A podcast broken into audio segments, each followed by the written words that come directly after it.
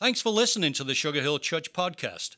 To hear more sermons and to find out more about our church, please visit sugarhillchurch.com. Have you ever noticed that you see what you're looking for? You ever notice that? So here, picture in your mind the color blue. You got it? The color blue. All right, now look around you and see where you see blue. Yes, everywhere, right? Yeah. Okay. You know why? Because that's what you're looking for. You, you buy a new car, and all of a sudden you see it everywhere, don't you? Oh, look, that guy. Oh, yeah. I mean, you see what you're looking for. But, but I know people who everything they see is negative. I mean, they can find a gray lining in every silver cloud. You know what I'm saying? I mean, when you see them coming, it's like pull a pin, fire in a hole. I mean, you just know it's nothing good's going to happen here, right? I mean, I know those folks. I mean, I got a note. I got a note a few weeks ago. We baptized like seven people that day. Had like 40 people join the church. I got a note that afternoon that said, "I cannot believe the guy who sat next to me wore shorts." I mean, seriously, I, I, I'm so glad I didn't respond with my first response. You know, I mean, just because that's never a good thing, right? Just, you know, erase, start over again. Dear sir. But anyway, we see what we're looking for. I mean, it's just, it's kind of the way life works, isn't it? I mean, it just, it, it happens. And we know that's the case. Today, we're continuing our series called Risk, and we're going to take the risk of what we might see if we really look for the right thing. Because let's face it, it's, it's risky to look for the right thing. It's risky to look for the thing that might change your life forever. It's risky to look for the one thing that might bring you joy or happiness when you're enjoying your misery a little too much. And in Luke chapter 24, we find a story about a lot of folks who look but don't see. Now, it's interesting to me. I mean, we, we find a lot of things to find wrong with this world. I mean, we, we, we don't see Jesus. We're, there's a story here in Luke 24 that tells a story of two people on their way to a little town called Emmaus, about a seven mile walk from Jerusalem. And it happens right after the, the, the Easter weekend. And so it's happened right after Jesus' mock trial, right after his crucifixion, after his burial, and after his resurrection. Okay? And this dude by the name of Cleopas and his wife, they're headed on the road to Emmaus. Okay? Now you got the picture? About a seven mile hike. And they're on the road and they're on their way. And, and all of a sudden, we realize Luke doesn't completely explain why these two people don't recognize Jesus because he comes along beside them and joins them on the walk. All right, you, you got it? You got the picture? Two people, they leave Jerusalem, all of the hubbub of the city, everything that's gone on that week mock trial, you know, give us Barabbas, crucify Jesus, bury Jesus, Jesus raises from the dead. They're walking to Emmaus and they're talking among themselves. While they're talking among themselves, Jesus enters into the walk and now he's in the middle of the talk. All right? And Luke doesn't really explain all of the situation behind this. What we do know is God, for some, for some reason, doesn't allow them to see Jesus for who he is, but also I don't believe they attempt real hard to see Jesus for who he is. And maybe on the road to Emmaus, they didn't see Jesus the same way you and I often don't see Jesus on the road to Buford, or on the road to Atlanta, or on the road to Cumming. Maybe, maybe they didn't see Jesus any more than we did on the way uh, to, to, our, to, to our work. Maybe, maybe they didn't see Jesus on the way to AT&T. They didn't see Jesus on, on the way to the car dealership. They didn't see the way on the way to the office. But, but there they were, and they don't recognize him. I wonder if maybe they might have been too busy. Look over in uh, chapter 24, beginning in verse 13. It says, Now behold, two of them, now, two of them meaning two disciples, two followers of Jesus. Two of them were traveling that same day to a village called Emmaus, which was seven miles from Jerusalem. Now, to help you understand the same day part, look back up in verse 12. But Peter arose and ran to the tomb, and stooping down, he saw the linen cloths lying by themselves, and he departed, marveling to himself at what had happened. So, on the same day, what had happened? Jesus had risen from the dead and they're leaving Jerusalem headed to Emmaus. You got the picture? Verse 14 says, And they talked together of all these things which had happened. So they're talking about everything that had happened that weekend. All right? So we know there, it's Easter day on the road to Emmaus. Jesus has risen. They're talking about everything of which they know. All right? And so it was while they conversed and reasoned that Jesus himself drew near and went with them. But their eyes were restrained so that they did not know him. And he said to them, What kind of conversation is this that you have with one another as you walk and are sad? Then one of those named Cleopas answered and said to him, Are you the only stranger in Jerusalem? And have you not known the things which happened here in these days? I mean, can you imagine? Jesus walks up among them with nail pierced hands, nail pierced feet, and he's walking among them along the way to, to Emmaus. And they say, Dude, do you not, didn't you get it? Didn't you hear it? All of Jerusalem is abuzz about this. You must be the only guy that doesn't have a clue. Listen, they were so busy yakking that they didn't stop to recognize who had joined the conversation. They were so busy talking about what was going on around them, they didn't see what was happening in them. Now, these two folks were in a hurry. I mean, they were too busy to see Jesus. I grew up in a home where busyness was, was rewarded. I grew up in a home where my dad, his idea of the perfect Thanksgiving morning wasn't to celebrate and rest and watch the Macy's Thanksgiving Day parade. My dad's idea of a great Thanksgiving morning was cleaning out the garage and power washing something. I mean, I, I grew up with this belief that when somebody asks you how you're doing, what you're supposed to say, oh, I'm busy, I'm worn out, I'm exhausted, I've worked harder than you, I get the badge for working hardest, longest, I'm, I'm. And you know, when you wear that too busy badge, the next badge you get is the martyr badge. Oh, well, if you, if you had my life, oh boy. I mean, don't you know folks like that? I mean, no matter what you say, they're going to they're gonna say they outworked you, they're out tired you, they're, they're going to out humble you. I mean, whatever it is, they, they win. You know, it's like, I surrender all. You, you're, you're right. You, you worked harder than me. They were so busy, they were too busy. Too busy to know Jesus was walking right there with them. By the way, sounds a little bit like some of us. It sounds a lot like some of us. I, I got to stop and take a break. It sounds a lot like how I've treated most of my life. I mean, it's interesting to me. My, my life radically changed when I was nine years old and I gave my life to Christ. But my life really changed, radically changed, when I realized that busyness didn't equal godliness. That being able to claim that I had done a lot didn't count for diddly in the kingdom because I was too busy to recognize and enjoy the presence of God. You know, I, uh, the staff is scared to death when I come back from vacation. It's like, oh dear God, he's come up with 18 things we got to change, we got to move around, oh, nothing. We're starting over again. You know, the good news is I came back with this one gracious, wonderful thought for our church. Could we just settle down and enjoy the goodness of God? Could we just enjoy the presence and the power of Jesus as he walks along the road to Emmaus with us? Could we just enjoy Jesus and his power and his presence as we walk on the road to Sugar Hill? Sometimes we're just too busy, and some of us wear it like a badge of honor instead of a walk of shame. Maybe they were too busy. Well, you know, maybe, maybe they weren't looking for Jesus. Maybe they, maybe they just weren't looking for him. Maybe, maybe they hadn't made the connection between Jesus' promise in Jerusalem with Jesus' presence on the road to Emmaus. Maybe they just didn't connect the dots. I mean, Jesus promised he would rise from the dead on the third day, and doubt and lack of understanding made it impossible to recognize this man as Jesus. I run into people all the time who just try their best to reason intellectually with this concept of how could Jesus do this for me? How could that have happened? If I can't understand it, then I can't believe it. You know, there's, there's a reason why the scripture says God's ways are higher than ours.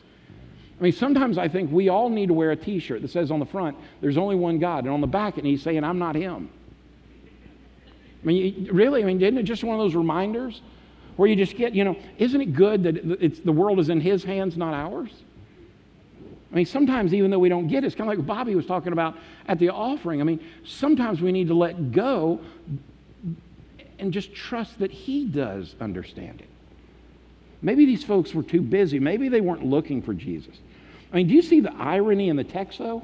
I mean, verse 12 again says, wait a minute, it was, it was Easter morning, right? And then when I look over in verses 21 and 22, It says, But we were hoping that it was he who was going to redeem Israel. Indeed, besides all this, today is the third day since these things happened. In other words, they're saying, Oh, no. We're in such a mess. of Just, he made these promises, but what, what are we going to do? This, it, here we are all alone walking to Emmaus. What are we going to do? And Jesus is listening to this thinking, I mean, can you imagine what he must think about our thoughts and our lives? Oh, what are we going to do? How are we going to get through this day? Oh, it's hard. I mean, one of my favorite lines of our youngest daughter, Samantha, when she was little, I mean, this was her favorite line. When things didn't go her way, here's what she'd say It's so hard to be the youngest. I looked that up in the Greek lexicon. The Greek lexicon defines that as bull. These folks were, they, they, look, at, look at verse 22. Yes, and certain women of our company who arrived at the tomb early astonished us. When they did not find his body, they came saying that they had also seen a vision of angels who said he was alive. And certain of those who were with us went to the tomb and found it just as the women had said, but him they did not see. I mean, he sounds like a typical church guy. Cleopas must have been a typical church guy. Oh, as those women again. I mean, thank God for y'all. I mean, 90% of what happens around this church, it happens because of women. Thank the Lord for you. I mean, once again, they had it right. We were late to the party. Maybe they were too busy. Maybe they weren't looking for Jesus. I mean, the witness of Jesus' resurrection is overwhelming. The evidence of Jesus' returning to life is escalating. These folks did not see Jesus on the road that day, maybe because they just weren't looking for him. Maybe they were too busy. I, I find it amazing that we have the remarkable ability to blame God for everything in our life. Haven't you found that to be amazing? Well, I'm just mad at God. I mean, that's kind of our that's our throwdown. That's that's the final card, right? Mad at God. Boom. Wow. We have a tendency to put on our blindfolds and go through our days as if Jesus doesn't even cross the paths of our lives. And yet there he is, walking with us on the road to Emmaus, walking with us on the road to Suwanee. We have this distorted way of blaming God for everything bad that happens in our lives. Maybe not recognizing Him for the good things, but we also, we're, we're distracted from seeing Jesus. I mean, we're just distracted from it. These two walking along the road were as low as they could be. I mean, they were scurrying along this dusty road and they're not happy. As a matter of fact, the New English Bible describes them as being people full of gloom.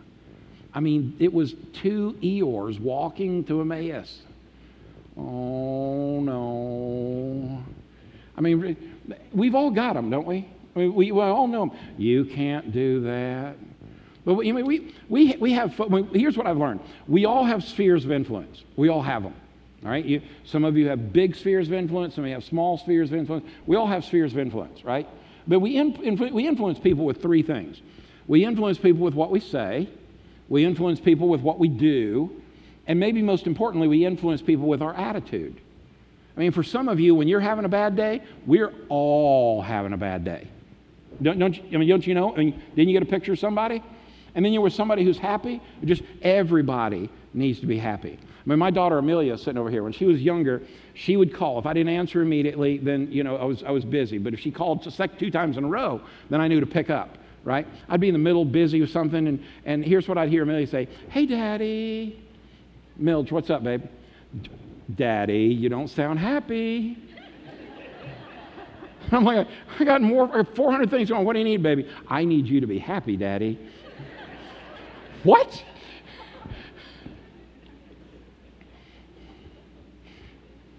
And just think, she's about to give me another grandchild. if, if you've ever been depressed or have tried to help somebody who was, you know that these folks have an amazing ability to resist comfort. I know folks that no matter how bad you try to help them, they just they love misery. They just love to wallow in it. I mean, you get to pick your attitude every day. I mean, you, you get to control that, right? I mean, these folks were wallowing in it. Can you, can you imagine? I just I can see Jesus walking along and Cleopas going, Oh, we thought it was going to be great, but look what happened. Oh, no. And Jesus must have been thinking, You could have had a V8. I mean, seriously, just how in the world? How'd they miss this? Sometimes, though, what happens is our attitudes literally shut out faith. Some of us build negative attitudes around us and attitudes of worry and attitudes of fret and attitudes of, of negativity where we just, we just wallow in it and we just we can't get out of it. We find something wrong with everything. And the attitude shuts out our faith. I mean, look at verses 25 and 26. Then, then he, meaning Jesus, said to them, O foolish ones, and slow of heart to believe in all that the prophets have spoken. Ought not the Christ to have suffered these things and to enter into his glory? And beginning at Moses and all the prophets, he expounded to them in all the scriptures the things concerning himself. Jesus starts telling them all the way back to the Old Testament. He's saying, I was there and I am here. And you say, well, what's my takeaway? Well, it's pretty quick. Number one, maybe you're too busy for Jesus. And if you're too busy for Jesus, you're too busy. Maybe you're not looking for Jesus. Maybe you're looking for, for something else because whatever you're looking for, you're going to find it. If you look for Jesus, He is faithful to find you. Maybe you're distracted. Maybe you're distracted from, from a number of things. I mean, some of us are so distracted with our, with our cell phones that it becomes an appendage. We're so distracted from, from Instagram or from Twitter or from Facebook, we can't, we can't even have a life. I mean, let me just stop and say if, if, if you've got more selfies than you have something positive about what God's doing, we might have a problem. If you're more concerned about how many people liked your Instagram pic than how many people you've shared Jesus with, we might have a problem. You say, well, Chuck, you have definitely gone to meddling now. Our attitude will shut out our faith. But I want you to see some, some of us simply don't believe that Jesus will show up in our lives. I mean, this, this God stuff is great for the movies like The Son of God. I mean, it's, it's great for, you know, God's Not Dead. It's great for the movie, the, the miniseries on television, the Bible, but there's no way, Chuck, it works for me at my workplace. You have no idea how, how that is. But Jesus does. Well, Chuck, you have no idea how rough it is where I'm at, well, but Jesus does. Well, you don't understand, Chuck. There's no room for Jesus where I work, but there's plenty of room in your heart if you make it. There's plenty of room at your desk if you make it. There's plenty of room in your business if you make it. You, you pick. To see, when we see Jesus, well, look what happens. Look over in verse 30 and 31. Now it came to pass, as he, speaking of Jesus, sat at the table with them, that he took bread, blessed and broke it, and gave it to them. Listen to this. Then their eyes were opened and they knew him and he vanished from their sight. And they said to one another, Did not our heart burn within us while he talked with us on the road and while he opened the scriptures to us? When we see Jesus, just like Cleopas, our hearts will burn for him. You know what I, have noticed that when I'm around people whose hearts burn for Jesus, all of a sudden I can't wait to be around them more. I, I, I love it. It just there's something around being around somebody who just loves Jesus, and it just it's so captivating. I want more of that. Every time, every time I'm around Va- Valerie Williams down there, I think she just her, her heart burns for Jesus. Just I love that. Every time I'm around Beverly down at her shop, you know, I think her heart burns for Jesus. I love that. I mean, don't you just love to be around people whose hearts just burn for the Lord Jesus? They're just on fire. They, they know there's something different about this world. There's know there's something. Jesus walked along their road all of a sudden they were filled with a clear, common, compelling hope. Jesus broke the bread, and many, including I, believe at, at that instant they saw the nail pierced hands. You can almost see as that happens the breaking of the bread, just like the feeding of the 5,000 or that Passover table. It had to have been this unbelievable gesture of self revelation. Resurrection light had dawned. Truth must have pierced their heart. Hope must have abounded. The face of Jesus must have been recognized. That moment was burned into their minds and burned in their hearts for eternity. They had a burning in their soul. I mean, the word used for heart here refers to everything emotionally, intellectually, and spiritually. Some of us we just emotionally, we just, we can't get past our past to get to Jesus to take care of our present and our future. Some of us intellectually, we just got to connect all the dots instead of trusting the, the one who flung a million stars into a million galaxies. And some of us physically, we just can't lay down what's around us and have this burning heart. Cleopas and Mary caught fire on the Emmaus Road that day, and we can catch fire in the most mundane of places. You see, by seeing Jesus for what he can do, the giver of life, the giver of light, Jesus is the one who can touch our hearts with fire, who can burn deep within us. But it's all kind of what you see. There's a guy from Colorado who moved to Kansas, and he built a house with this big picture frame window. And he wrote home to his friends and he said, Boy, it's beautiful here. The only problem is there's nothing to see. It just so happened there was a guy about the same time from Kansas that moved to Colorado. And he built a house with a large picture window overlooking the Rockies. And he wrote home to his friends in Kansas. He said, You know, the only problem is I can't say anything. The mountains are in my way. I mean, you get it. You kind of you see what you're looking for. Jesus is right here, right now. Remember the story from your history class, or, or, or, maybe, maybe you should? The story of the Battle of Waterloo. The Allied troops under General Wellington fought Napoleon in 1815 at the Battle of Waterloo, and news was transmitted across the English Channel via lights. And at the end of the battle, the words were spelled out Wellington defeated. And about that time, a fog had fallen over the channel, and all of Britain had fallen apart with despair and misery, and they had been defeated, and it was awful. But if you remember your history, the fog lifted. And when the fog lifted, what they then saw was Wellington defeated Napoleon. And all of a sudden, the entire country rose up, and the run- wondrous and blessed thought victory is ours. Some of us today, we need a burning in our soul. We need to see Jesus defeated sin for me. Jesus defeated death for me. Jesus defeated Satan for me. Jesus defeated whatever's ahead of you for you. And he walked along your roadside and he said, Come on. Let me tell you about all these things. Let me take you all the way back to the Old Testament and let me tell you how I was there all the way from the beginning of time through the end of eternity. I am here for you. Walk with me, listen to me, and have a burning deep down in your soul.